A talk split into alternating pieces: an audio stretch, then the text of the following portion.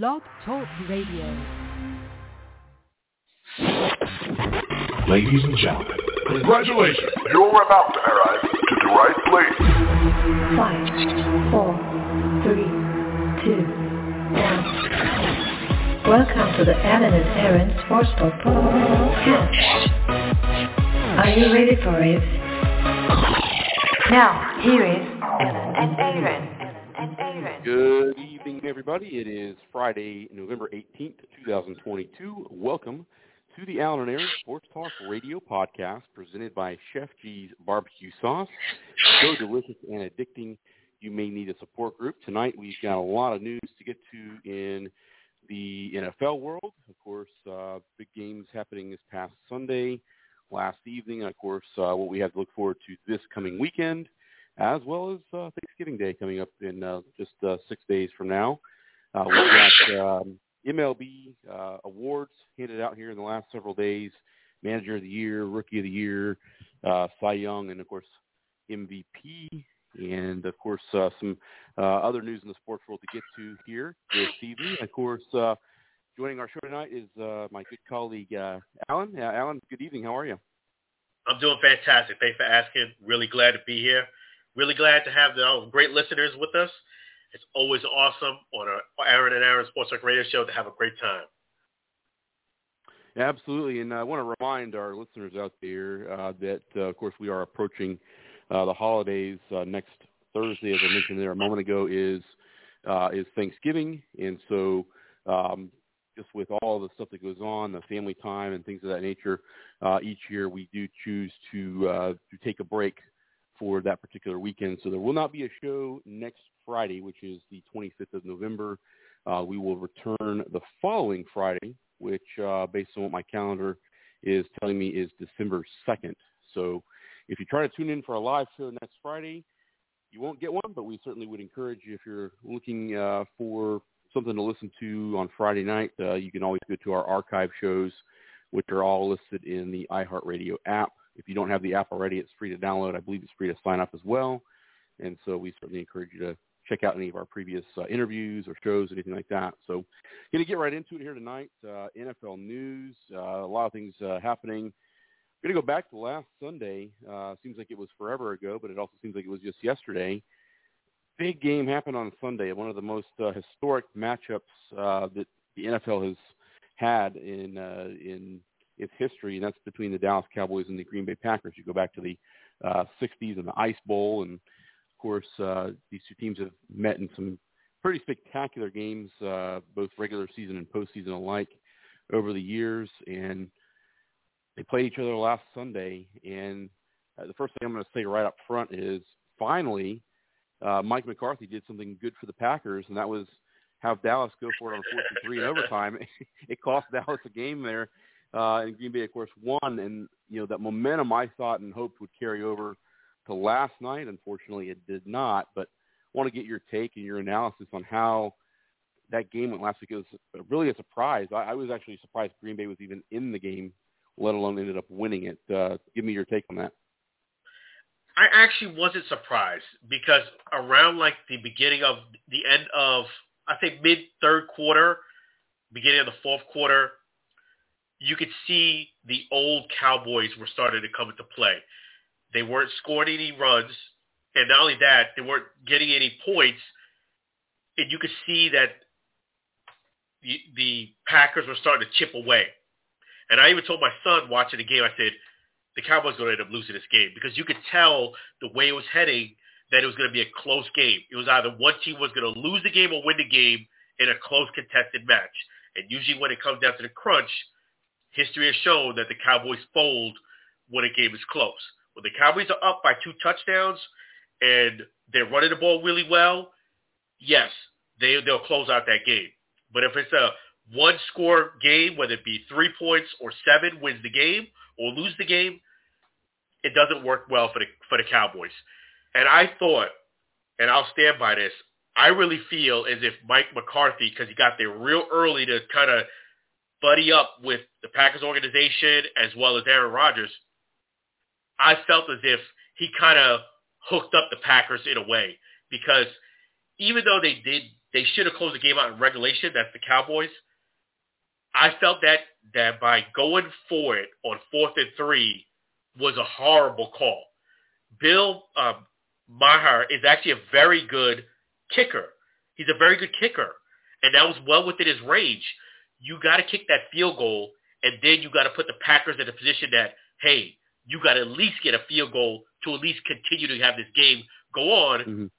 And if you get a Yeah. touchdown, hey, you're the better team. You you you're the better man that day. I thought it was an atrocious call. I thought Mike McCarthy hooked up the Packers in a way. That was my take on it. What do you, what do you think about that? This is kind of indicative of how he coached the last several years in Green Bay, in my opinion. Uh, you go back to, you know, he started in Green Bay in 2005 and coached all the way through 2018. So he was there for 13 years.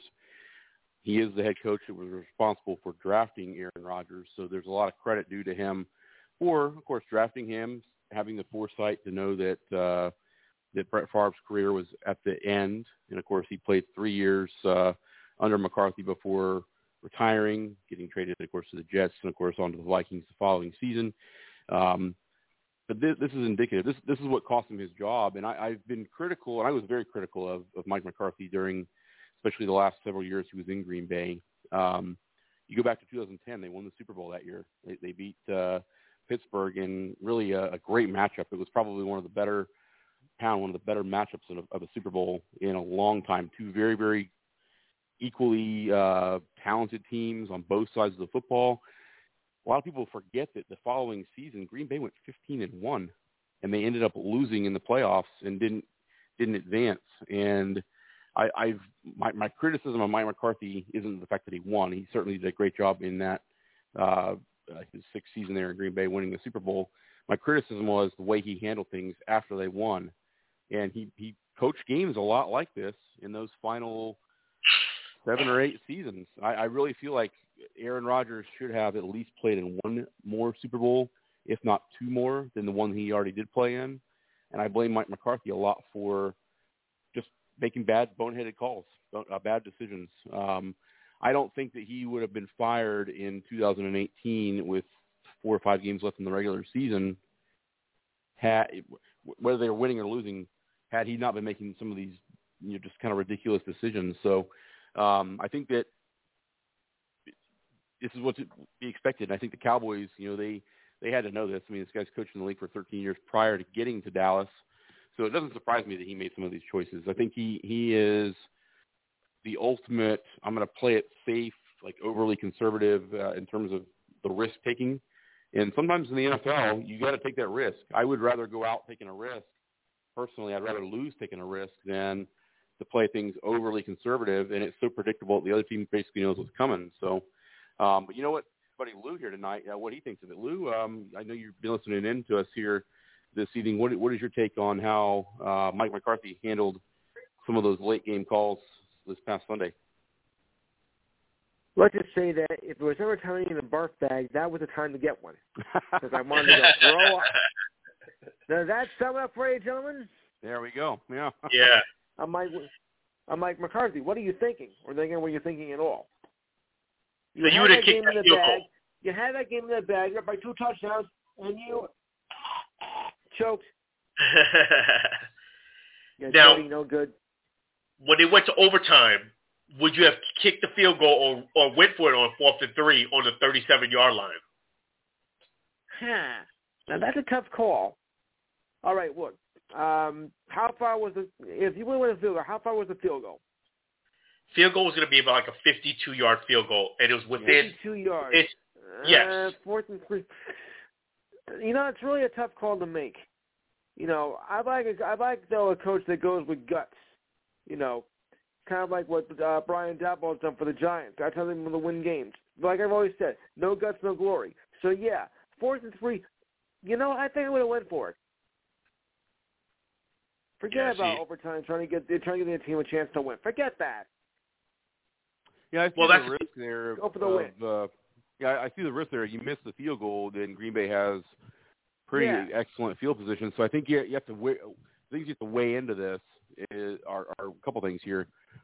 If you can get a punt and get Green Bay in their own, you know, within their own ten yard line, and just trust your defense, then you're in pretty good shape. But you're also having to factor in that overtime is only 10 minutes long now, which, I, in my opinion, and I don't know, I don't know how you guys feel about this, but I, I believe overtime used to be a 15 minute period or a 15 minute, yes. you know, yes. uh, time. I don't know why they don't just say, hey, because it's going to be the first team that scores a touchdown anyways at this point. Why don't they just say there's no time limit on overtime? Let the game keep going. If the first team gets the ball and scores a touchdown, the game's over. But if it if it continues to go on, let it go on until somebody finally scores a touchdown, and and that be the winning safety, safety winning rules. formula. Yeah, I, I don't. For I, I've players. never never have liked. I, I don't know why they can't go to a more of a, a college format. You know, where you say, hey, you, you're going to get the ball at the 50 yard line. You get to get one first down in this time. You can't you can't advance after the first. Like say you get a first down and you're at the 40 yard line. You know, you're not starting over again if you get to the 30. So that means you have to get either in the end zone. It's basically first and goal after you get that first first down, or it's mm-hmm. kick a field goal and, and give, give it some sort of a, a challenge there. I think that's something that needs to be really seriously looked at because I think that it really. Yeah. I, I go back. I've said this for years. I've never have liked the NFL's overtime format, but that's a different uh, different take. So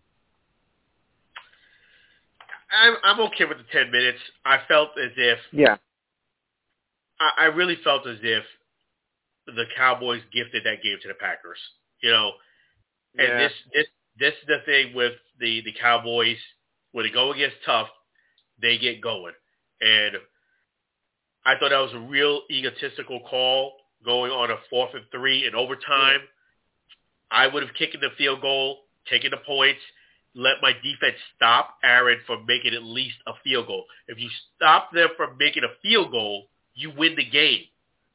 So Right. if they drive the whole field and score a touchdown, you deserve to lose the game anyway. That's why I look at it. So I would have kicked the field goal and taken my three points and said, okay, defense, you cannot let Aaron get a field goal. Period. That's it. And if you do get a field goal, worst case scenario, the game is still going to continue. The game is not over Yeah. yet. But Mike McCarthy, man, I, really think he hooked up. I when I say I think he hooked him up, I think he let his bromance overshadow his better judgment, and he gave the game to the Packers. I, that's what I really do believe. He gave the game to the Packers. You know, I'm a Yeah. hook up. Well, let me ask you this, Aaron and Lou. What do you think about Mike McCarthy getting there nine nine thirty in the morning to rekindle his bromance with the team and Aaron? Done. Bromance. I'm trying to play a game here. You guys think about bromance? yeah, I mean, I, there's There's I, no time I for that you, now. I think you could look at look at that differently depending on who you are. I mean, this is a guy who did spend 13 years there, longest. By the way, longest tenured coach in Packer history. Uh, a lot Right. of people don't realize that he did win a Super Bowl. He had a had a, a winning uh, Yes. record when he got fired. So I can sort of understand.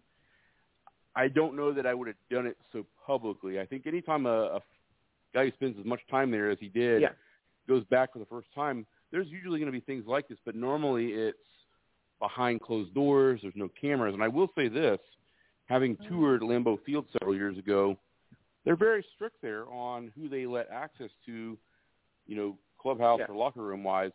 So a lot of that stuff could have taken place behind the scenes, and we never would have seen it. It would have been maybe uh, rumors or, or discussions about it, but it never would have actually been, um, you know, made public. So I do sort of see that side of it too. I, I see Alan's point, but I, I think at the same time, it's if they'd won the game, we wouldn't have even brought that up here. I don't think that would have been Right. a, a topic of discussion. So it's going to be criticized because they lost, and now they're now they're on the outside looking in. I mean, look at this point, Giants are seven and two, Eagles are eight and one, and the uh, Cowboys are what six and four. So The Vikings, you're kinda- eighty one.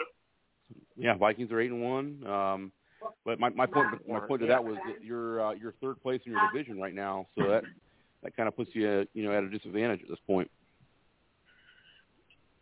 I don't think they're they're I don't think they're actually mathematically eliminated, but I just No. think they're cheering on one more loss or two, or two maybe in their division, and you're pretty much done. Yeah, I don't Yeah. see them winning their division. So when you're when you're in third place in your division, I mean, they might finish the year. I mean, what are they? So they're six and four now. Let me look at the records here. So Dallas mm-hmm. is now. Let's see, I've got them in my chart here. Yeah, I'm sorry. They're six and three. I misspoke. So they're six and three. So I mean, three and six. Them, they're base, yeah, six, six and three uh, overall. So think about if they play eight more games the rest of the way. Let's say they go five and three uh, the, the rest of the season. They could be an 11 win team and not make the playoffs. So. So do you think they're done? I'm not saying they are. I'm just saying that they are they're not in the driver's seat. They're they're, they're definitely having to, to to be a backseat driver at this point. They're, they're going to yeah. have to play. They're going to have to play pretty well down the stretch, given that they've got the Giants and the uh, and the Eagles both uh, ahead of them. And you know, keep in mind that if you're a division leading team, you're going to get into the postseason. And I think there's only I know the format's changed. I think there's only three wild card teams that get in, if I'm not mistaken. Am I yeah. correct on that? So right now, if you look at the standings, uh, just going through the list here, um, you've got the uh, Eagles leading that division. You've got the uh, Vikings leading the NFC North. Uh, you've got the West, believe it or not, being led by the Seahawks. That's crazy to think of that. And then uh, the NFC South is also kind of crazy to think about the Buccaneers. So you've got those teams, and then the three teams that would be the wild card spots uh, at this point would be. Let me look through this list here. The Giants would be one um, at uh, seven and two.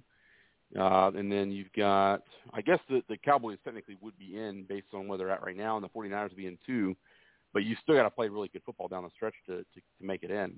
Um, keep in mind the Commanders aren't that far behind too. They're at five and five at this point, so there's fairly competitive division in football, I would say right now.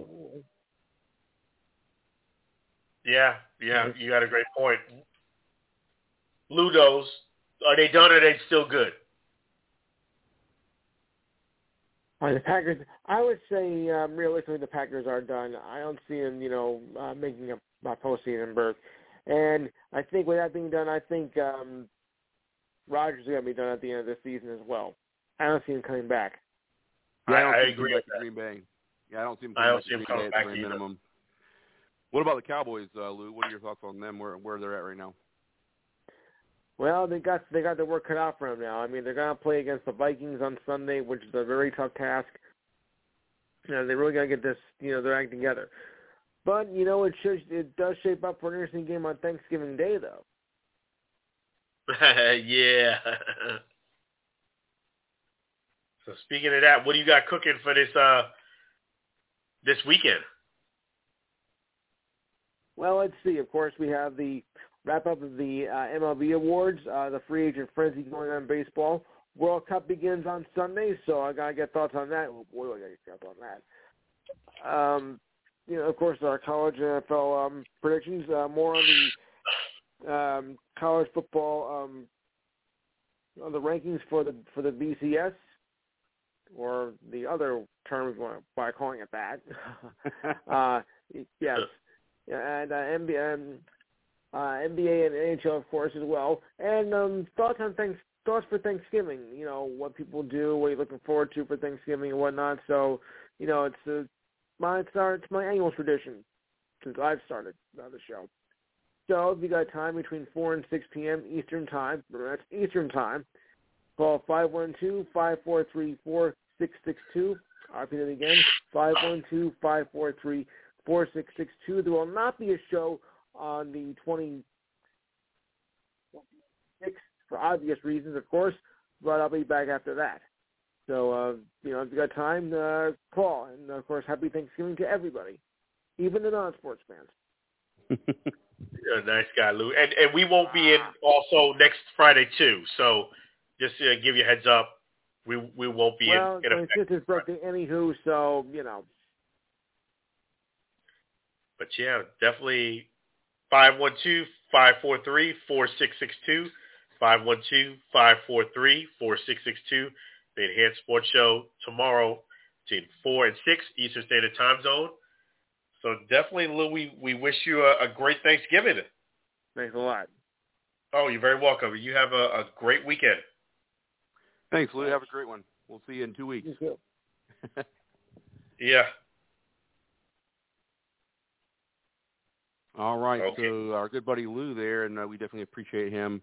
Uh, and of course, we uh, encourage you to support uh, by listening and uh, even calling in to the Enhanced Sports Show again. That takes place on Saturdays between 4 and 6 p.m. Eastern Time. That's New York time, Boston time, Atlanta time, Tampa time, uh, right down the coast there. And of course, as he mentioned, just like us, uh, he will be out next weekend. Our show will also be out next weekend due to the uh, Thanksgiving holiday. Um, as of course, we're all looking forward to that. So obviously, we're not going to have our picks for next week. We'll have to put those up on our uh, Facebook page uh, just to kind of give a, an idea where we're at. But I want to throw this out there real quickly. We are neck and neck at this point. Um, you know, there's two games. There's two games. Uh, and I'm, I'm, not, I'm not including last evening's uh, uh, in the st- uh, standings to this point, but there's two games that somehow have been overlooked earlier in the year that we'll have to go back and confirm uh, by listening to the uh, pick segment of the show. I believe it was in like week uh, four or five. Uh, there's two games that you picked that I wasn't able to pick up on, but basically right now we're neck and neck. I am at 87 wins and 62 losses, and I have you at 84 wins and 63 losses. So we're basically within a game, game and a half of each other. It's been a really interesting year uh, to this point uh, for some of our picks. I know we both uh, have had some weeks where we just couldn't pick right, and then we've had some weeks where we both almost nailed it 100%. So um, it's kind of a crapshoot with a lot of these. Uh, sometimes you pick a team to win and you get completely embarrassed. And I've had a couple. I think you've had this too, where I go right down the list and it's five, six, seven games in a row that I picked incorrectly. So um, our picks, uh, as I always like to mention at the uh, top of our mentioning these, they are not for betting purposes because we will lose you a lot of money if that was the case. So, um, but I want to uh, kind of piggyback off the end of our conversation there with Lou. Uh, you had brought this up. Uh, are the Packers still alive? No, they're not. Uh, they're done. Um, that doesn't mean they're not going to try to play uh, for the rest of the season. But the question that you posed in our uh, our show's uh, you know synopsis for the seating is: Is it time to allow Jordan Love to come in and play? And I answered that question this way. Uh, I think it was last week actually. I, I give uh, I, I give uh, uh, Aaron Rodgers two more games, which last night was the second game, and then I look and see kind of where things are. I take stock of where things are at, and I believe, and I don't know what your thoughts are on this, but I think at this point you have to start evaluating what you have in house now, so that you can know what you need to go out and get this off season in the draft and in free agency. So I think, I'm not saying he's going to start every game the rest of the way, but I think you need to start letting Jordan Love take some snaps, start a game or two here or there, see where his talent level's at, see if he fits into the offensive scheme that Matt LaFleur uh, brought to this team three and a half years ago, and that way you can figure out if he's the guy going forward, if you need to move on to somebody else. What is your take on that? No, I agree. I, I think I wouldn't bring Jordan Love in for the Eagles game. I think it's just too tough a defense, too big of a spot for him to start. But I was looking at the schedule. I think the next game after that would be actually a good opportunity. He'll be going against, you know, another young quarterback. I think I think you gotta, you know, especially I, I'm going to pick the Eagles when they play the Packers. So I'll just give you a heads up for next week. I think you don't start Jordan Love that game, but I think if that game is gets out of hand, three scores or so, you may let him play a series, and then you let him start the next game against the Bears. So if Aaron is not going to be a guy and you're out of it based on what you're telling me, I think you have to put Jordan Love in because it is no way Aaron Rodgers coming back next year. Absolutely, positively not. Not back to the Packers. I think he might play, but I don't see him coming back to the Packers. I think his time in, in uh, Green Bay is done. So if if you know that they're done, the Packers, I, I say go ahead and let Jordan Love play. And I really think if they lose the game against the Eagles, their season is officially over. The only hope they have at this point is if Aaron Rodgers did what he did a few years ago and they run the table from here on in, started with the Eagles. You lose against the Eagles, I feel as if you are officially done. And at that point, you put Jordan Love in against the Bears. Yeah, I just feel like you have to know what you're what your future is, and I think it would be a good indicator right there. If he plays really well, he's your guy. If he plays you know really poorly, then you have to kind of go into the off season with some reservations about, hey, do I bring in a veteran to maybe keep us afloat, uh, or if he plays kind of in the middle, then maybe you say, hey, we're going to draft a quarterback uh, maybe in the second or third round next year to bring in some competition. I think those are all things that have to be looked at. And you know, here's the thing: is this team is still fairly talented. I would, I would say. I mean, you you traded away Davante Adams in the off season. That was certainly a, a, a huge, crushing loss. I would say. I think it's, it's had a huge impact on this team. There's no question about it. Um, but Christian Watson has started to stand out here. Um, he is, I think he scored five touchdowns in the last two games, um, and that's been a huge part of any success that Green Bay has had. If you're looking for a silver lining, so. Um, but you know, the thing you have to really try to avoid, because just as quickly as a coach can be, you know, considered a, a great success and look like a genius, one bad year, which can sometimes snowball into two bad years, and now you're on the hot seat. And Matt LaFleur, you know, first uh, three seasons won 39 games. That's more than any coach in Green Bay history, and I believe at the time it was the most that any uh, coaches had ever had in their first three years in the league uh, in NFL history. So you don't want to go from greatness to possibly losing your job in just a two-year, you know, two-year spell. You got to be very careful there. So good thing about the NFL is sometimes you can rebuild and rebound really, really quickly. We've seen other teams that have done that. You make a couple of small moves here or there, big moves in the draft. Maybe you go out and pick up a, a big free agent. Things can turn around very, very quickly. Um, but no, I would say uh, the answer to your question overall is Packers are not still alive. They are looking now to just kind of evaluate for the following year. Now, this past Sunday, we saw something happen uh, for the first time this year. The Eagles finally lost. Some mismanagement in that game too, I think, by Philadelphia. I think their defense uh, certainly let them down. I know there's a lot of uh, Dolphins fans out there who are happy because, of course, the only team that ever went undefeated and won the Super Bowl was the 1972 Dolphins and every year once the final undefeated team uh, is defeated, they have a celebration. So give me your take on where the Eagles are. Are they still the are they still the top team? Are they still the, the, the team to beat in the NFL? They definitely lost some stock. I will say that much because watching that game, they got outplayed by the Commanders on both sides of the football. They got outplayed on the defensive side, and they got outplayed definitely on the offensive side. Heinicke was actually he was he was he was great. You know, he he made throws. He he made it. He was a tough tough out. You know, third and short, he would get it. I think that was a wake up call for the Eagles that they need to. They're not. They're a very good team, but I still feel as if they need to stay humble and also need to find a way to get the running game going. You know, if if they don't have much of a running game, and you just let your quarterback just go back there and throw all day long, it's a recipe for disaster.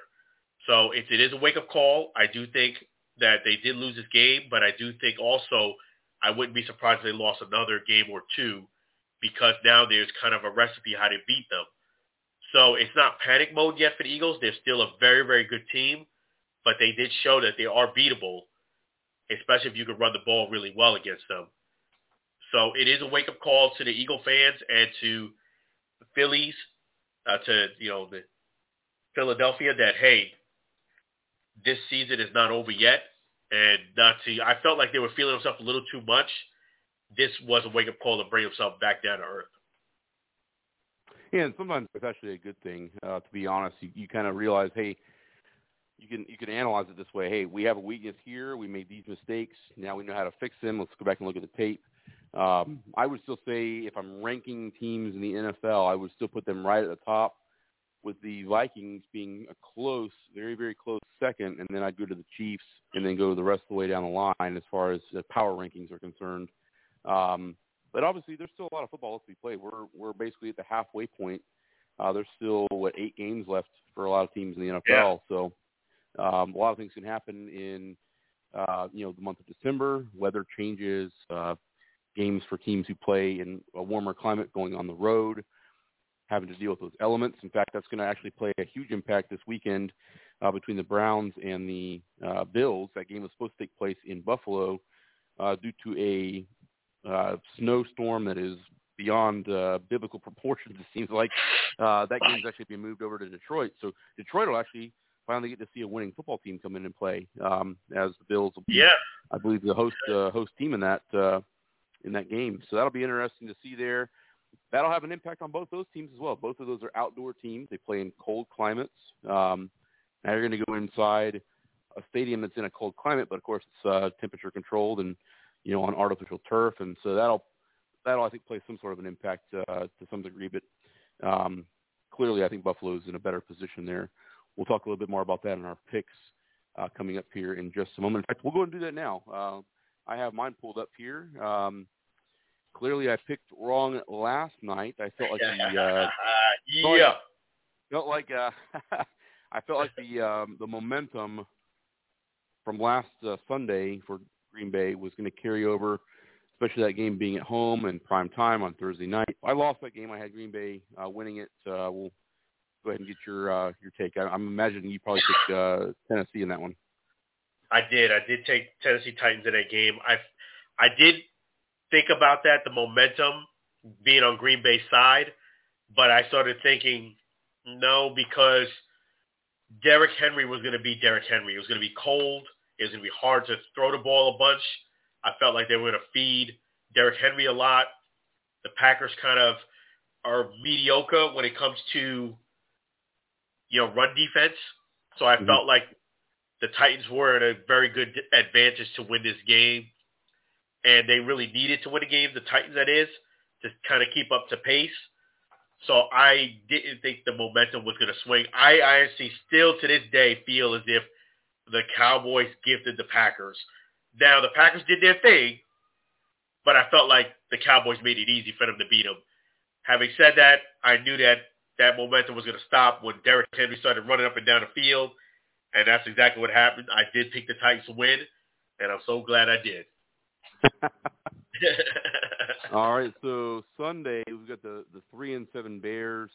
Uh, they're going on the road to play the four and six Falcons. That is in Atlanta. I'm going to pick Atlanta to win this game on Sunday. Yeah, I like the way the Bears are playing. Justin Fields is starting to do big things. He's starting to move around a lot and starting to become a a lot better of a quarterback than he started the year. I actually thought he was going to be this guy early in the year, but it took him a few games to kind of find his rhythm. I feel like he's starting to find a rhythm, starting to do really well. He did really well against Miami. I like him against the Falcons. The Falcons, I felt as if they did not look like a team that was trying to win anything the last time I watched them. So I got the Bears in an upset win against the Falcons. All right, and then the game I mentioned there a couple of moments ago, you got the three and six Browns. Uh, they are going on the road to play the Buffalo Bills in Detroit. Buffalo is at six and three. They're hungry to get back in the win column. I have Buffalo winning this game. Yeah, I think the I agree with you on that. The Bills are hungry. They need to get a win. They don't want to go down six and four. And they lost a really, really tough game against Minnesota. I know they're chomping at the beat at the bit to beat the Browns, so I got the Bills winning this game also. Uh, right, and then the Eagles, who finally lost their first game of the season, uh, they're eight and one. They're going on the road to play uh, the Colts, who are at four, five, and one. This is actually my lock pick for this week. I have the Eagles winning in Indianapolis. Yeah, this I this week Jeff Saturday goes from a perfect one and zero to one and one. goes from a thousand batting average down to five hundred. And so I, I have also the Eagles winning.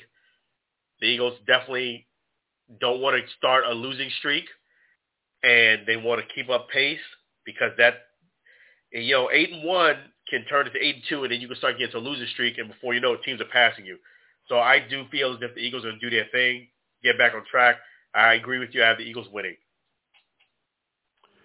Division rival uh, six and three Jets going up to Foxborough to play the Patriots, who are at five and four. Patriots are trying to hang on at this point. I feel like the Jets have some momentum on their side. So J E T S Jets Jets Jets. I have them winning up in New England on Sunday. All right, so we got a different opinion on this one. I just feel as if the Patriots, the fact that Bill Belichick had two weeks because of their bye week to prepare against the Jets. They had a tough contested game before. Knowing that the mind of how Bill Belichick works, he's going to come up with a scheme to beat the Jets, and being has two weeks to do it. So I just think at home they I have the Patriots winning. All right, and then we've got uh, battle of two really disappointing teams. The defending Super Bowl champion Rams at three and six. They just have not looked good pretty much the entire season. They're going to play the Saints. I had uh, New Orleans playing a lot better football than this by this point. They're three and seven.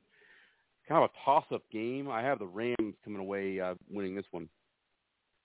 Yeah, this one was a toss-up game. It's it's a real dumpster fire, as our good friend used to say. So this one is really a pick 'em. They're both two two underachieving teams. I just feel as if the Saints at this point have a little bit stronger defense. They'll probably force a turnover here or there. Cooper Kupp is not playing. So because of that reason, I picked the Saints. All right, and then this is going to be a surprise for some people. I have the Lions. Uh, they're three and six going on the road to uh, play the Giants uh, down in uh, or over over in New York, I guess, from where Detroit's at. Uh, Giants are seven and two on the year. Obviously, had a great season. The Lions, that three and six record is a little deceiving. They've been in uh, most of their losses have been by less than five points.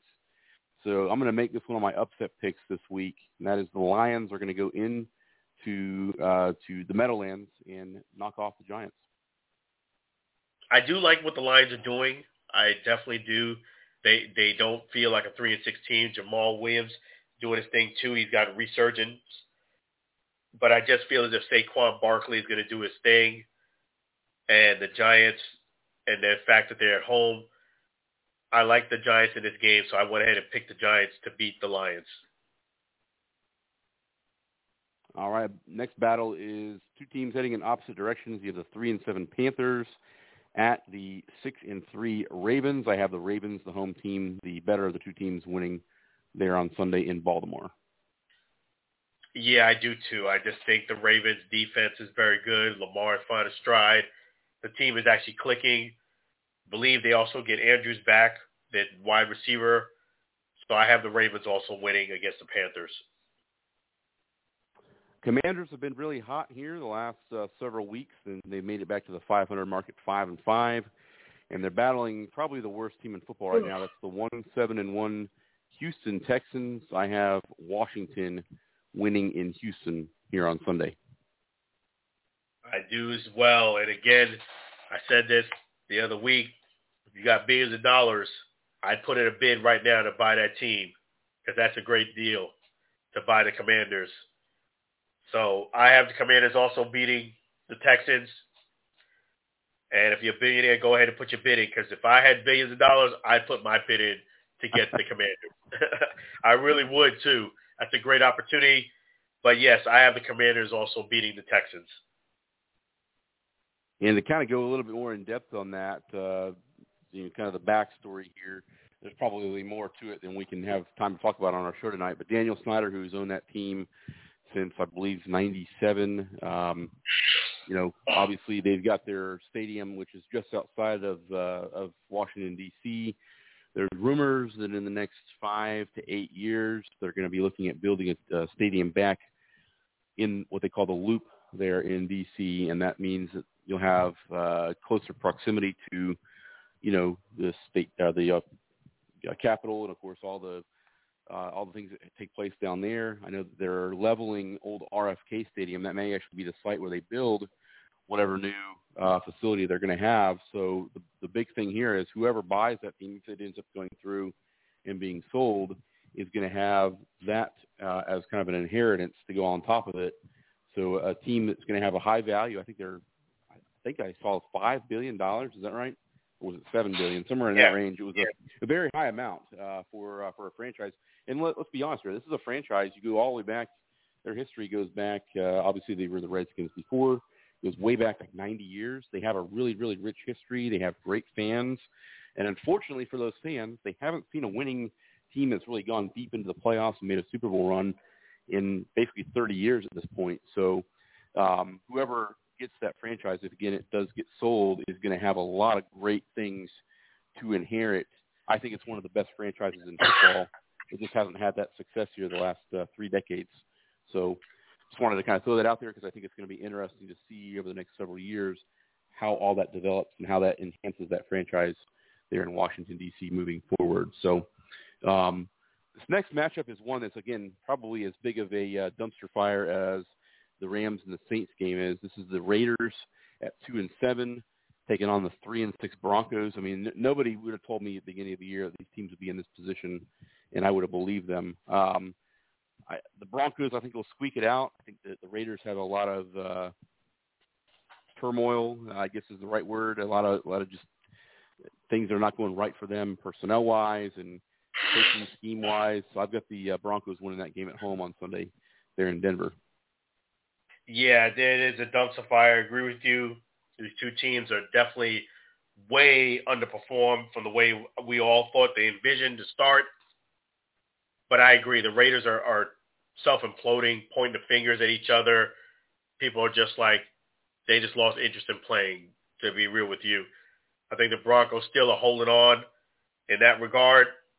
So because of that reason, I agree with you. I think the Broncos are going to, you know, Russell Wilson, you know, as much as people get irritated him saying Bronco country, let's ride, or, you know, he say that every, you know, even in losing, I feel as if he's a professional and he's going to still do his thing and he's going to try to win the game, even though he hasn't been doing great this year. So I would I would say the Broncos, I agree with you, are going to win this game.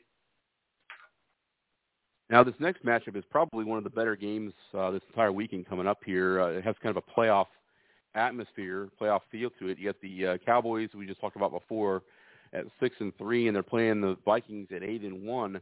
And the reason why this is such a big game, I think, in a lot of ways, is because you get the Eagles who are also eight and one.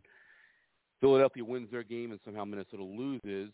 Then you have the number one seed going to Philadelphia, at least for this particular week, or it could be the opposite, where somehow uh, the Colts win and the Vikings uh, end up winning their game, and then they're ahead by one game. So um, I have Minnesota winning this game for a couple reasons. I feel like they have momentum. The game is at home, and of course the Cowboys are in uh, seems like choke mode here at this point. Uh, what are your thoughts on this game Sunday up there in Minneapolis? Yeah, I love uh, you know Kirk Cousins what he did in the plane with the no shirt, dancing. I got I got the Vikings beating the Cowboys.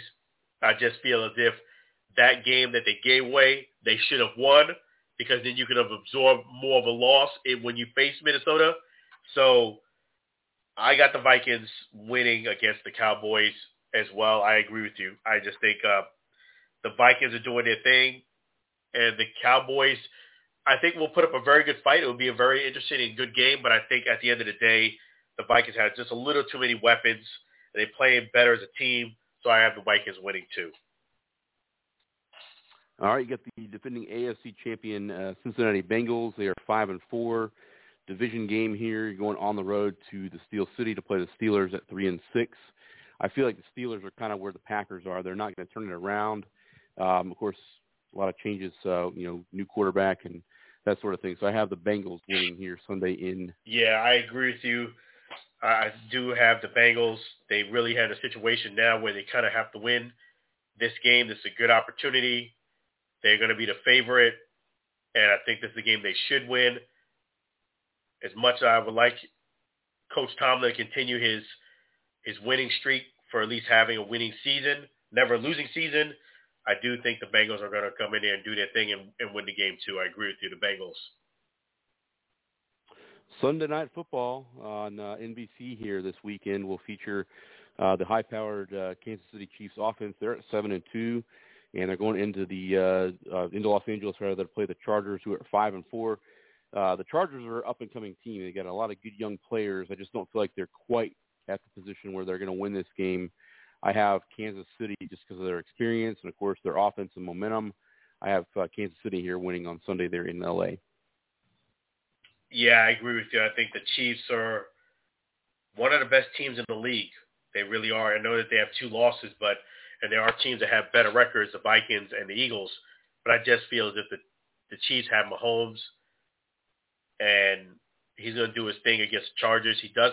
The Chargers do play the Chiefs well, but I just think it's not going to be good enough to stop Mahomes. I, I have the Chiefs also winning the game. All right, and then Monday Night Football, uh, you get the uh, sneaky, kind of stealthy San Francisco 49ers. They're five and four. They've uh, gotten really good here of late, and I think they're a team to really watch, kind of an under the radar team right now. Five and four. They're going on the road to play the Cardinals, who are at four and six. Uh, this is a big game for the Cardinals because if they fall to four and seven, their playoff hopes are pretty much over at that point, or very close to it, anyways. Uh, if they win, they're at five and six, and that's a very winnable division at this point. So this is a big, big matchup. Uh, the record kind of tosses out the window. I do have the 49ers winning this game just because I feel like their game plan and their experience is a little bit better. I still feel like um, the uncertainty of Cliff Kingsbury's uh, future there with Arizona is kind of on rocky ground, and obviously, um, you know, they haven't been able to gel the way they did last year. Think about this uh, Cardinals team. Uh, just kind of throwing this out there too. A year ago, they were eight and zero oh before they lost their first game. They were the last undefeated team last year. This year, they're only four and six through ten games. So I feel like they're kind of uh, in that same mode as Green Bay is, where they're kind of they're going to show up and play about half the game, and the, the second half of the game they're going to just kind of not show up at all, kind of thing. So I do have the 49ers winning this game uh, Monday night. I think this is going to be a very, very good game, but I do think the 49ers have a better team overall.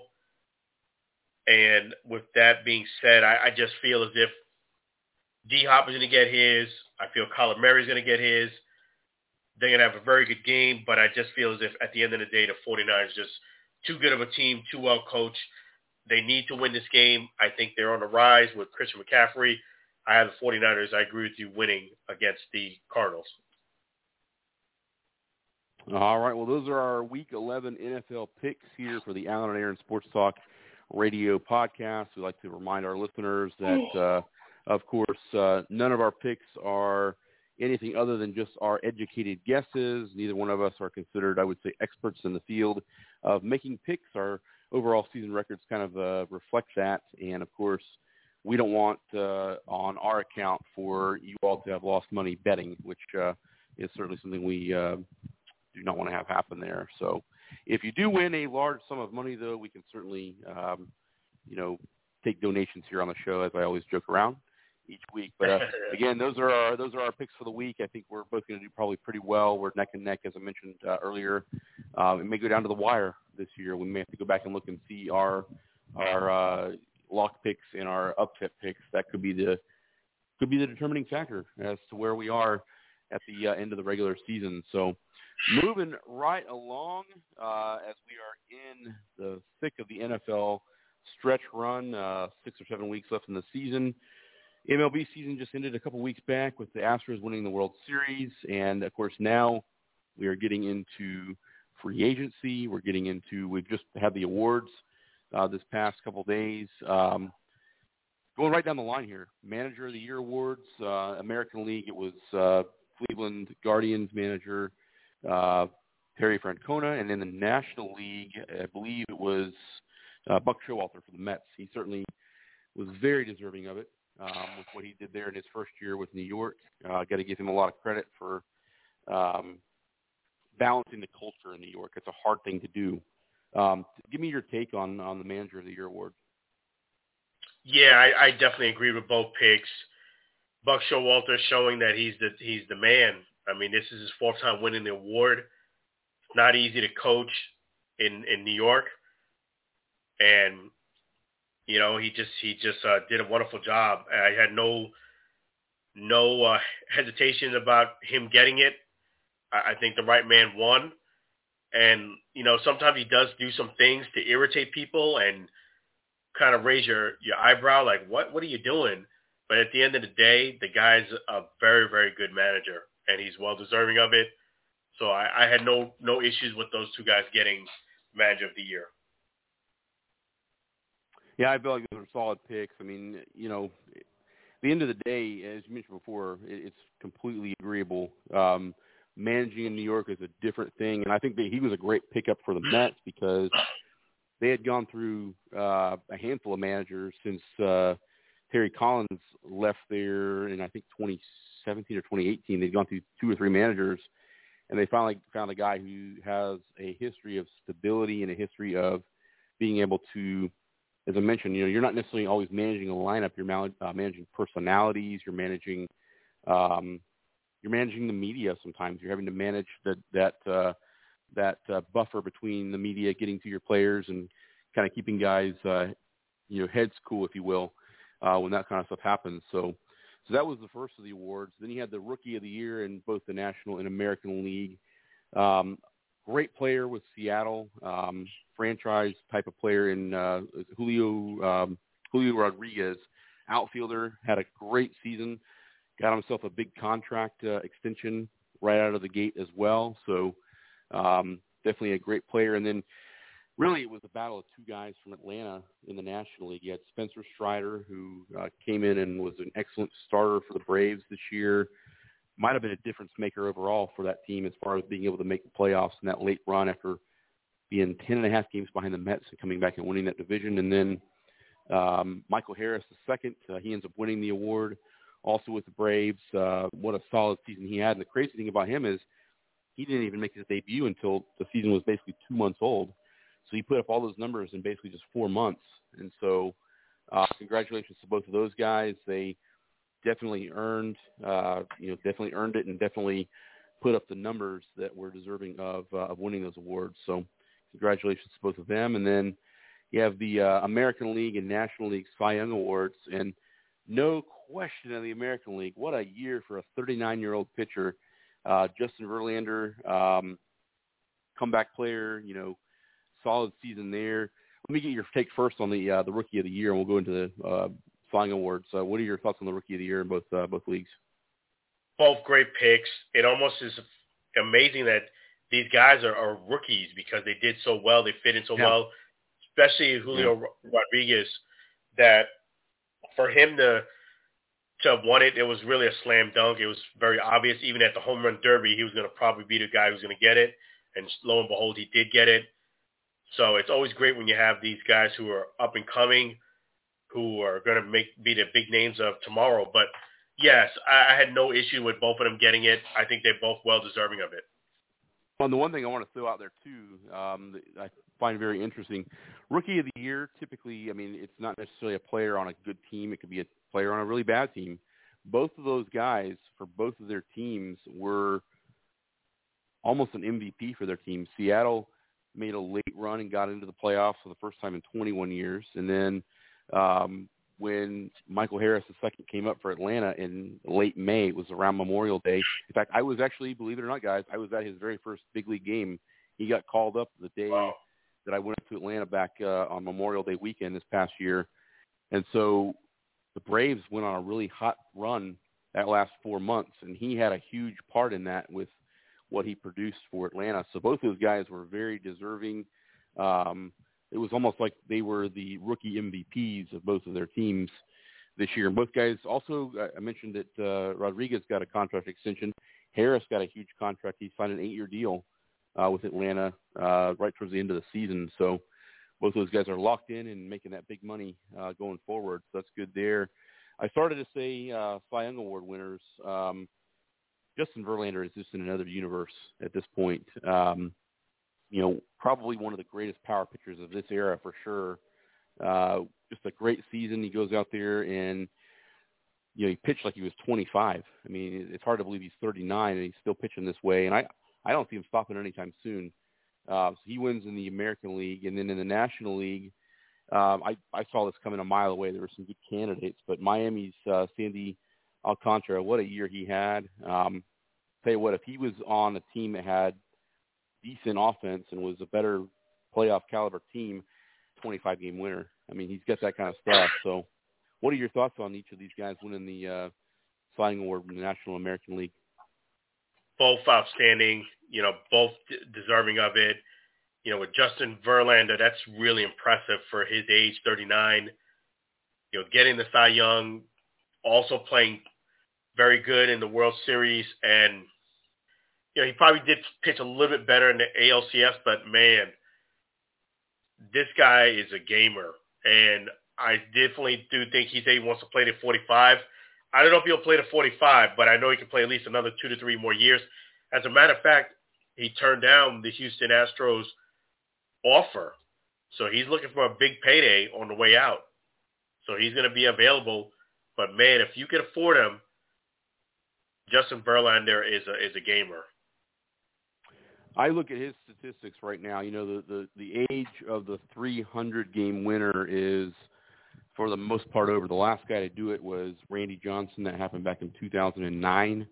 So it's been 13 years since we've seen a guy get to the 300 win plateau, and it's going to be a long time before I think we see another one. But Justin Verlander has, I see an outside chance. He's at 244 career wins right now, so he's 56 wins shy.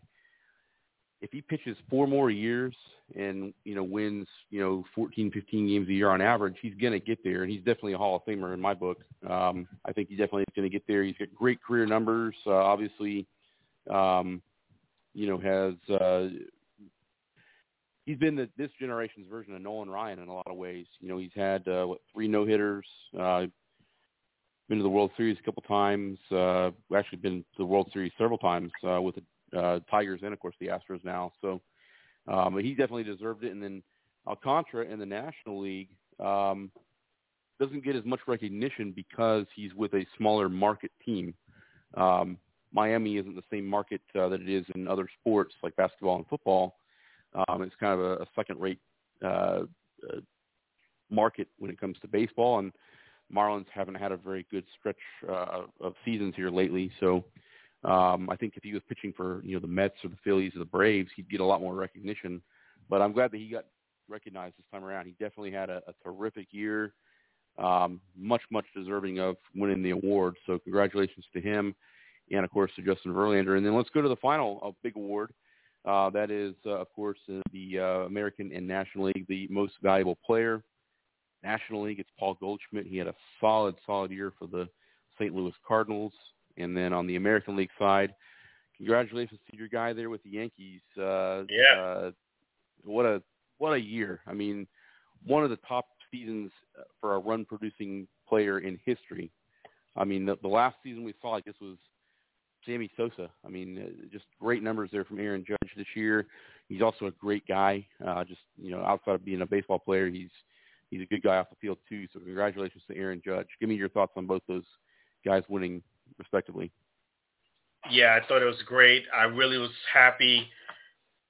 More so for Aaron because I felt as if they this could have been a situation where because he is a New York Yankee, people tend to hate on the Yankees for some reason I felt that it could have lined up for possibly a snub job, but no, he got 28 out of the 30 first place votes. So he they he won it almost unanimously. The right guy got it. I'm happy for Aaron Judge. This has to go down in history as one of the greatest seasons because the guy gets the record. He's actually able to well, he doesn't get the record, I should say, let me take that back.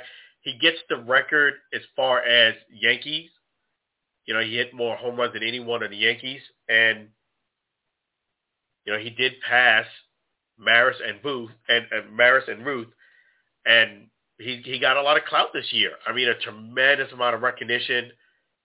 I know that the Yankees did get bounced in the first round. They, the, um, yeah, yeah. So the Yankees didn't do too well in the playoffs, but you know what? You got to count your blessing if you're Aaron Judge. You had a fantastic season. You're going to get paid, whether it be the Yankees or someplace else. So the right guy won it. I felt as if Aaron Judge deserved that award over Shohei Ohtani. I know he's a, a different type of cat, and he's a great player. But I, if I had a vote for this, which hopefully in the future, being that we work in the media, you never know, I would have voted for Aaron Judge too, first place vote. And both of them are, are very deserving of it. But I've seen Judge a lot this year because of the home run race. I'm glad he got it. Congratulations to Aaron Judge. Yeah, he definitely deserved it. I, I don't think it was even a contest in the American League. I mean, I, I get Ohtani uh, likely because he's a guy who plays uh, two-way player. You know, you don't see this very often. A guy who pitches and is a number one starter type of pitcher, and then he's a, a slugger as an outfielder. Um, you know, we haven't seen this since Babe Ruth, uh, so we're kind of tying that in there. Um, so it is very interesting to see that being the case. Now, it is interesting to me too that you have two guys who are in uh, winning these awards. Uh, one was a, a, a hitter, of course, Judge at the Yankees, and then of course uh, Verlander with the Astros that are now free agents. Um, and I, I'd say that probably the the probability of is a lot higher than the probability of Verlander staying in Houston. I think there's a lot of talk about him going out to LA to play with the Dodgers. He might come back east um, and play for Philadelphia, possibly um, possibly the Yankees. I'm not sure yet on that one, um, but I, think it's going to be interesting to see over these next uh, several weeks. Sometimes this drags into the following year as well where some of these free agents land. Uh, what are your thoughts on uh, on Verlander, where he might go, and and of course uh, Judge, where he might go? I think with Verlander, there's a very good chance that he he does get an offer from the Dodgers. I just feel as if they love to spend money. It's it's a place where a lot of people are drawn to. I know his wife would love to live in L.A. You know, Kate Upton, being that she's a model and everything. So I think that will probably be a very good landing spot for him. You can never rule out the Yankees. You know, Justin Verlander would do well in the American League. He knows a lot of the clientele. So, I, and with Judge, I think the Yankees are going to re-sign him. I, I do think that. I do think the talks are positive. They want him to return. And I just find it hard that he would leave based on them not giving him a very good offer. So I just think the the Brinks truck is going to back up to Aaron Judge with the Yankees, and he's going to stay.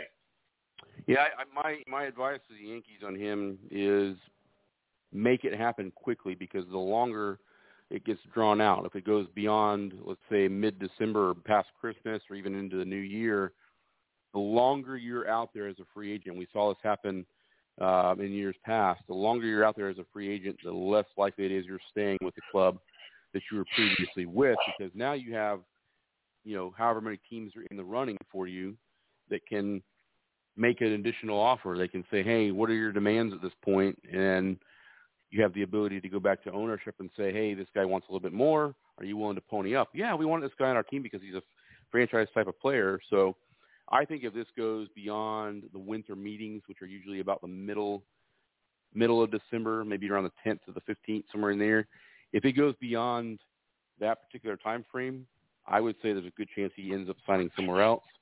If they can get something done in the next like two to three weeks, then I think he stays in New York. Yeah, I agree. I definitely do think the longer goes, you your chance of him coming back. But I will caution Aaron Judge on this regard. Look at what Freddie Freeman did, and it didn't work out. Take your time, make a sound decision, but sometimes the grass is not green on the other side of the fence. You know, you you a lot of the band is going to be probably coming back with the Yankees, and you're going to be at least on a team that you know is going to put, in most cases, at least a winning team or record on. Sometimes when you leave for more money, it also means that you might be ch- taking up a crappier team. Yeah, and in defense to, to the Freddie Freeman situation, you know, they had up until about early December last year before the lockout occurred, and then of course the lockout didn't end until I think it was the first week, uh, pardon me, the first week of March. And at that point, you unfroze things. They had been frozen for three or four months, and you had to basically make an immediate decision within 72 hours or whatever it was. So um, it definitely worked out in the long run for both sides. It didn't seem like it was going to work out at first. I think that whole drama has uh, has essentially ended now. I think he's very comfortable out there in L.A. and Atlanta. I think is very comfortable now with Matt Olson at their uh, first base position. In fact, of course, they signed him to a long-term deal the day after acquiring him. So, um, but it's going to be interesting to see. There's some big names out there. The shortstops are, I think, going to be the headliners here. You've got Carlos Correa, who opted out of his deal with the Twins. He is seeking a seven or eight year deal. Um, Dansby Swanson, of course, with the Braves. Uh, you've got uh, Xander Bogaerts from Boston, and then I'm forgetting somebody here. Oh, Trea Turner from the Dodgers. Um, I think is the best shortstop overall. Um, so that's going to be really the headline at, this particular uh, off season, the, the shortstop position there. Um, and then you've got, of course, the pitchers. You've got the Justin Verlanders. You've got, you know, Uh, there's a few other arms out there. Um, Carlos Rodon. I, think that these guys are going to make a lot of money. There's no question about it. I think Verlander is looking for something similar to what Max Scherzer got from the Mets, which was a three-year deal. It pays him about 35 million a year. I think Verlander's going to want to go a little north of that. That'll be interesting to see how that plays out, especially given what he has done at 39. Um, you've got catchers out there. You've got Willson Contreras from the Cubs. It's going to be interesting to see where all these dominoes fall because a lot of times, um, you know, you get a team who gets really interested in a player. That player ends up signing elsewhere, so that team who was interested initially, they have to move on to the next guy. And that's not always via free agency. It could be a trade. It could be, you know, a few other things too. So uh, free agency is always an interesting game, um, and a lot of times it runs deep into the off season, into the following year. So we'll keep an eye on that. I'm sure we'll have some big news to talk about on that over the next uh, several weeks as well. Absolutely right about that. You want to keep an eye, keep you guys posted on news in the major leagues and where things, where people end up. So keep connected with our Facebook page. Take a moment right now to like the Alan and Aaron Sports Radio Show and take a moment to write down our phone number, 518-418-5572. That's 516-418-5572. If you ever want to discuss any of the trades or anything that happens in Major League Baseball or other sports, please feel free to chime in. Staying in the baseball line of uh, talk here tonight, uh, as we are getting closer to wrapping up here this evening, uh, some big news, uh, obviously, this past week uh, with Pete Rose sending that uh, letter directly to Major League Baseball Commissioner, uh, and, and of course, basically saying, "I apologize for what happened back in the '80s. My betting on baseball." So the topic of discussion on this is should they change their mind? Should they allow Pete Rose to get in? Should they give him the ability to have uh, a vote for him going into the Hall of Fame? And should he be able to come back and be a part of Major League Baseball in some capacity? I want to get your take, and then I'll give you mine. You know, I, I just think that Pete Rose is a difficult case. You know, and why I say that is because we'll, who, we're going to talk about the other person of it later – but with Pete Rose, I just think he clearly broke a rule, and the evidence is overwhelming prior to him admitting to it, but he was lying for many, many years. And I do feel at this point he is remorseful, and he does want to get into the Hall of Fame before, you know, his days are, are done. I, I just feel as if it was an emotional letter. I, I felt his pain and I feel bad for him. And Pete Rose, I feel, should be in the Hall of Fame because there's a lot of history that goes with Pete Rose. But I just, I agree with what somebody said. They wrote a, an article I read. It was actually about four times longer than that letter that Pete Rose wrote. And the only thing, and he was really negative about Pete Rose. I'll be real with you on the tone. But I did agree with one thing he did say. I think Pete Rose will get in, but I think unfortunately he'll get in after unfortunately he passes. I, I just feel as if the Major League Baseball the commissioner, they're not going to go over their head while Pete Rose is still alive because I don't know if it's a money thing. I mean, he's 80s, he's in his 80s. I, I just feel as if the they're the most unforgiving people as the Hall of Fame. And as a Christian, I I hear what he's saying as far as forgiveness, but I feel like the Hall of Fame is up until this point doesn't have any forgiveness in their business model. So I do think they will make an exception though eventually, but I think it's going to be unfortunate once Pete Rose passes away. Here's my take on it. Um, I think there is a difference between forgiveness and consequence. And I think that the, the forgiveness, I think, is, is probably there. I think most people would say, okay, you made those mistakes. And I'll get a little deeper into this in a moment. Just on the surface, though, I would say the forgiveness is there, but sometimes the consequence is you don't ever get back what you gave up, um, what you traded away for the gambling that he went through you mentioned there that you feel like he was remorseful in that letter, and I'm gonna I'm gonna take a little bit of a different track on this. That letter may have sounded remorseful. Um, I don't believe Pete Rose is remorseful, and the reason I say that is this: if you were remorseful on what you had done, this is a guy who's known to still be gambling to this day on other things, horse racing and other events. So the very thing that you were, and he, he was doing this for years and years and years before he was ever caught betting on baseball. You're still doing that thing that you were doing prior to being caught betting on baseball that you were doing for 20 or 30 years before you got caught. I'm not saying he's betting on baseball now, but you're you're still putting yourself in that bad position where it compromises any integrity that you did have. So I, I don't I don't believe Pete Rose. I think that he's sorry for sure that he's not going to be in a Hall of Fame. I think he's definitely remorseful on that part of things, but his overall mentality hasn't changed. His overall uh, in uh, his overall mentality on this stuff hasn't changed. None of that's none of that's any different. And a couple of things. I, I said this to you off air uh, earlier in the week. That letter came way, way too late. At least 15 years too late. Uh, probably 30 years too late. In 2004, early that year, uh, he went on Good Morning America, and he admitted that he had bet on baseball. That was 15 years too late then. If he had admitted to it in 1989, when the commissioner of baseball, uh, who unfortunately passed away like a week after this uh, occurred, if he had admitted to it way back then, the road to healing and the road to that forgiveness would have been a lot of easier a bridge to build and cross. But the fact is, he denied it for 15 years. Then 15 years later, of course, he admits to it. And then it's another 18 years, almost 19 years later, that he writes a letter to the now commissioner. I just feel like it's not something that's going to happen. I, I don't think he'll be in the Hall of Fame before his death, and certainly not after as well. I think this is a permanent. I think this is a permanent thing. And the reason I say that is the next guy we were going to talk about is Shoeless Joe Jackson. Part of that scandal back in uh, 1917 uh, or 1919 with the Black Sox, where they threw the World Series, and Joe Jackson was a Hall of Fame bound player before all that happened, and being caught up in that scandal, he is not going to get in the Hall of Fame either. So I don't think either one of these guys, because they broke the they broke the number one rule in the sport, and this isn't just baseball. This can be in football or other sports as well. You don't bet on the game. You don't throw the game. You don't cheat the integrity of the game. So neither one of these guys, in my opinion, belong in the Hall of Fame. It's unfortunate to say that their, their names are going to be synonymous with those guys that probably should be in there, but because they broke those cardinal rules, they they will not be in, in my mind.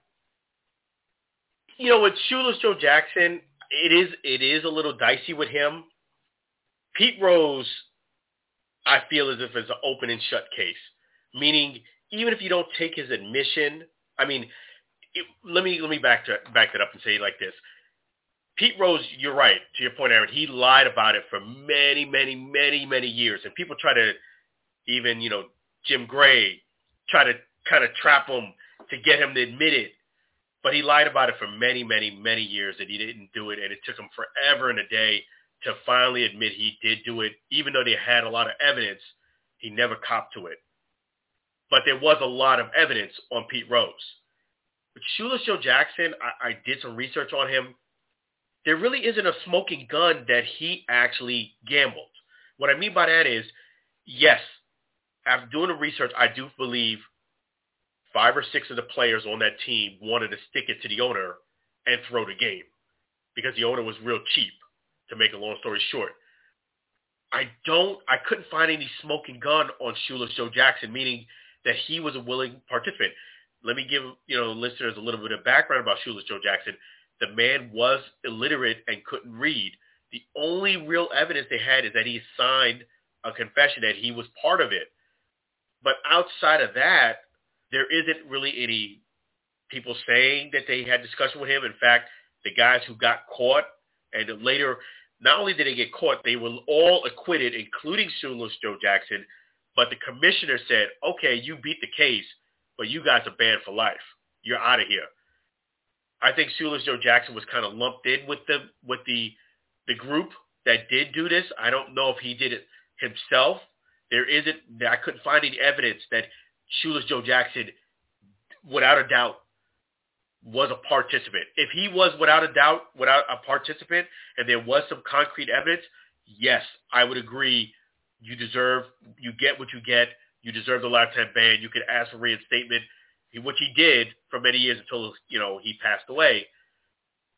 There isn't a smoking gun for Samoa Joe Jackson. I'm going to give him a slither of this guy might have been just guilty by association, and if he is guilty by association, he does deserve to be in the Hall of Fame.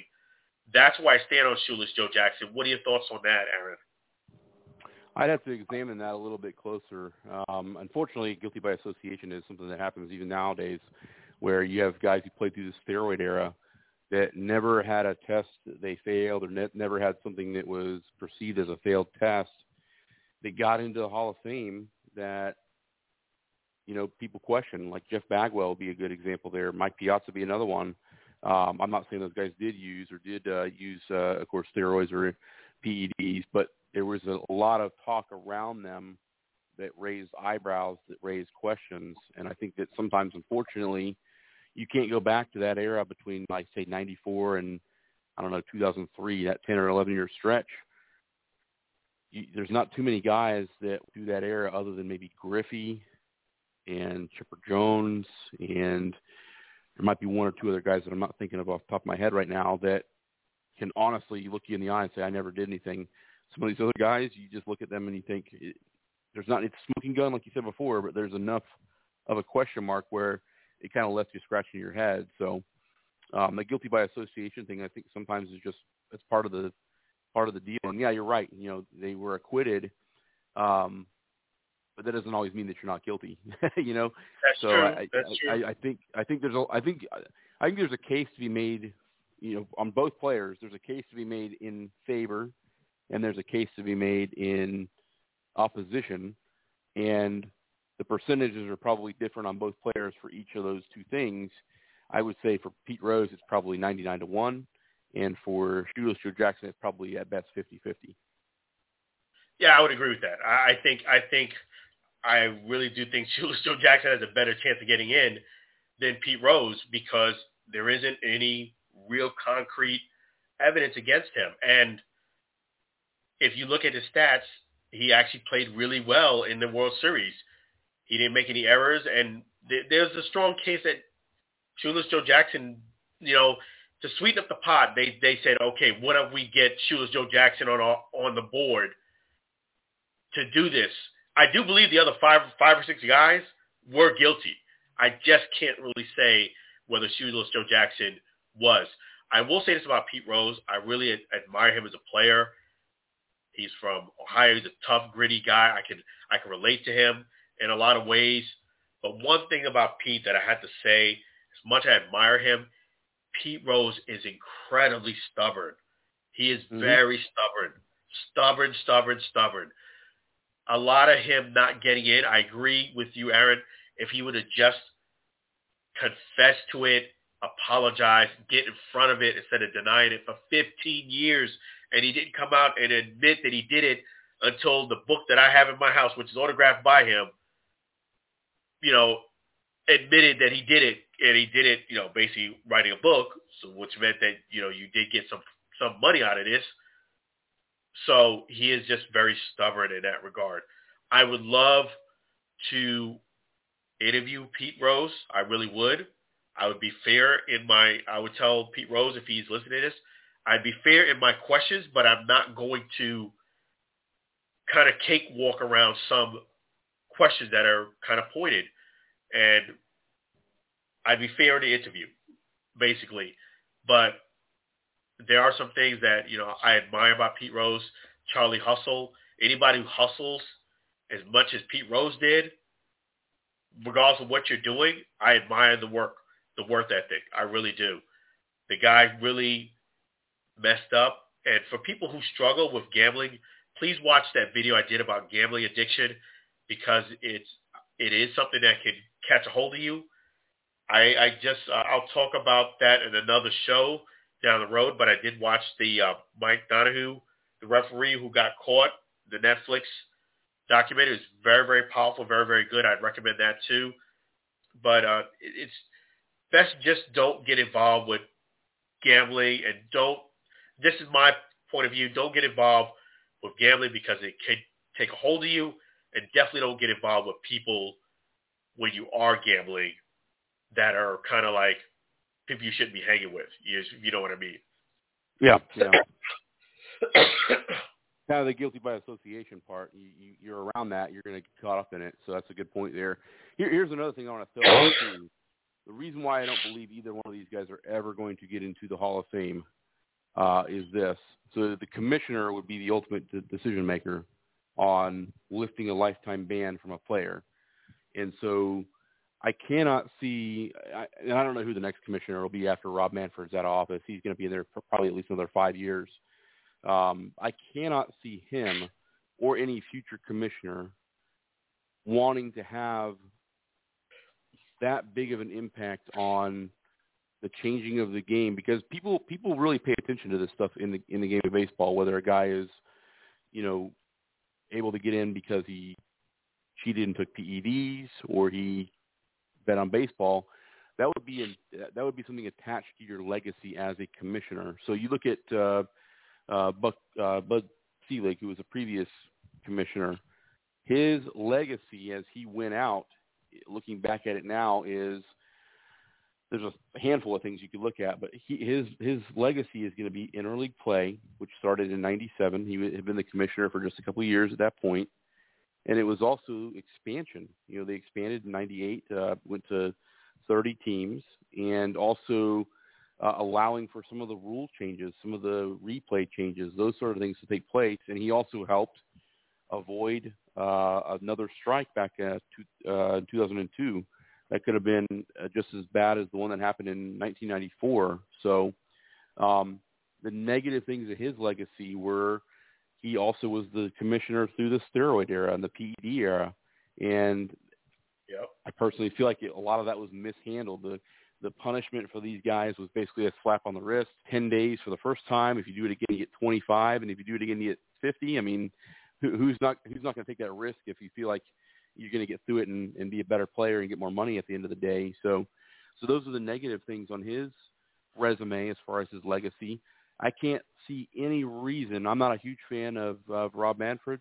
Um, that's a whole other show. We could have a whole series on that, but I, I don't think that he wants to have part of his legacy lifting the ban on Pete Rose. There's enough people in the game, past and present, that would be very, very disappointed and upset by it and I think there's a lot of fans that would be upset by it too. So, and then of course with you know the whole shoeless Joe thing, that's been going on for that happened over a hundred years ago. So, in my mind, if that hasn't happened by now, it probably isn't going to happen. I just am going to stick to what I said before. I don't think either one of these guys will ever be Hall of Famers, and long after Pete Rose is gone, this will be a discussion that people are having 20, 30, 40 years from now. Wow. So you think his his chances are done? I, yeah, you know that's the his biggest chances thing. Are zero. His chances are zero point zero zero percent. Wow. And Shoeless Joe? They're both batting zero right now. So. but you know what? It's a shame because those guys are, are definitely. This is an example of what can go wrong if you make a blunder in your career, and if you don't get good advice and you don't take sound advice, know the rules before you do something and really think about those rules because the consequence, you know, is like you do the crime, you have to pay the time. And sometimes when you're doing a time, you're saying, you know what, I shouldn't even done the crime because this is this is not worth it. I bet you both of them. Are saying, yeah. yeah, both of them are saying the same thing. Now I will say, you know, with Shoeless Joe Jackson, May he rest in peace. And boy, I would love, I would have loved to hear his side of the story if you really did this or not. Because if you did it, I can't argue with you. You just, you don't deserve to be in. If you're guilty by association, I feel bad for you. You know, because you didn't actually do the crime, but you're paying a penalty like you did. Pete Rose, yeah, you did it, man, and you should have copped to it sooner because you just lied for many, many years, which pissed a lot of people off. And and I agree with you. To your point, Aaron, in order for any commission, in order for either one of these two guys to get in, the commissioner that's there in the place would have to say, from this point on, for the rest of my life, I'm gonna be known as a commissioner that overturned another commissioner and that's what you're gonna have to live with for the rest of your life, whether it be good thing or bad thing, if it's well received or it's not. I think nowadays, because I think if Pete Rose got in, the way I feel is if the overwhelming majority would probably be okay with it, but there is going to be a lot of people that's going to be very upset about it too. Yeah, no, I, I can agree. I think it'd be a very split uh, split situation there uh, for that. Uh, but again, I'll stick with what I say, and and you know, never know. Things could change over the next couple of years. We'll see how it gets played out. But I I would say this: if it hasn't happened by now for for Shoeless Joe, 100 years later, it's not going to happen. And for Pete, I just I feel like that's uh, um, not an option there as well. So you've got some boxing news uh, here for us uh, tonight. Uh, give us uh, your take on some of these upcoming fights.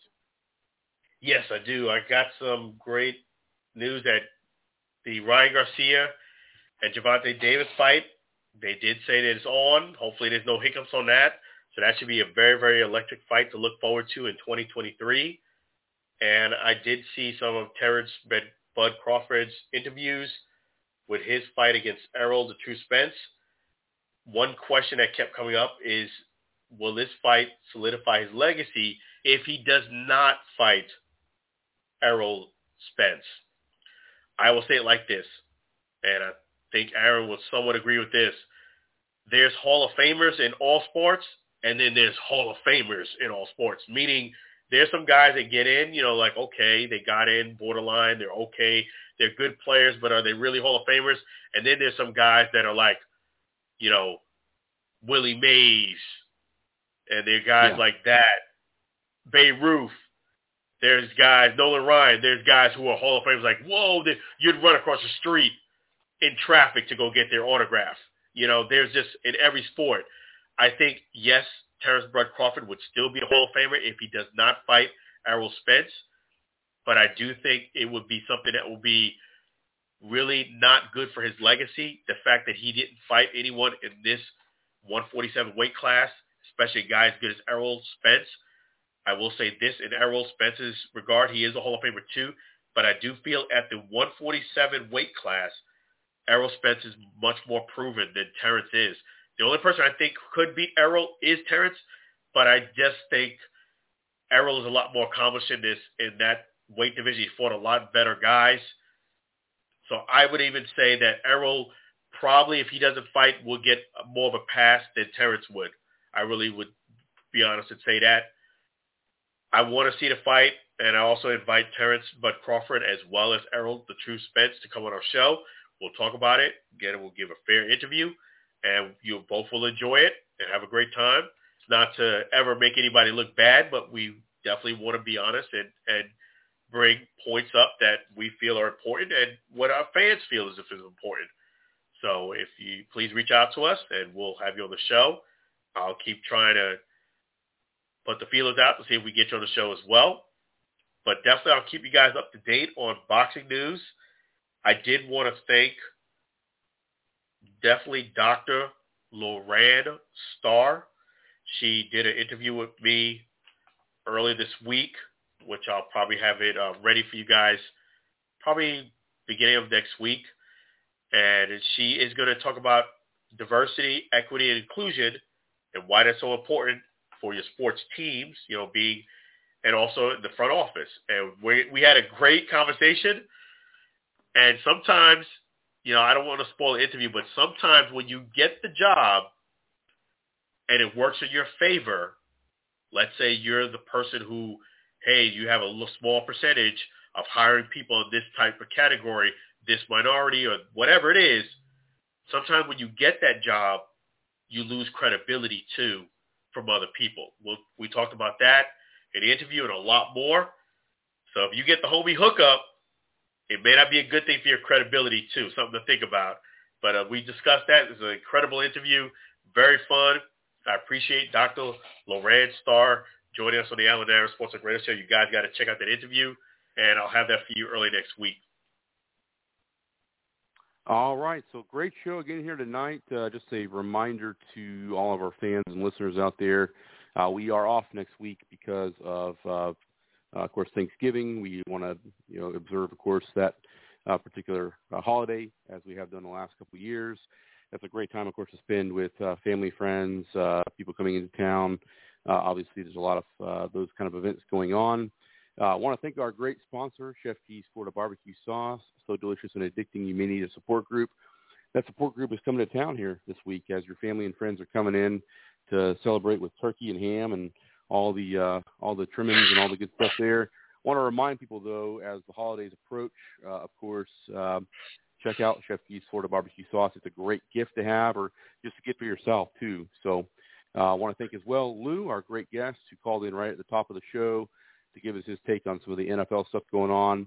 Uh, of course, uh, we encourage you to listen to the Enhanced Sports Show on Saturdays between the hours of 4 and 6 p.m. Eastern Time.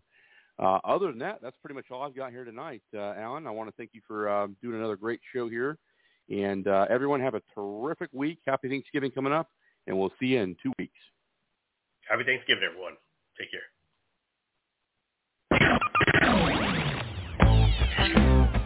Thank you for listening to the Alan and Aaron Sports Talk podcast. Subscribe on your favorite social media platform. Thank you.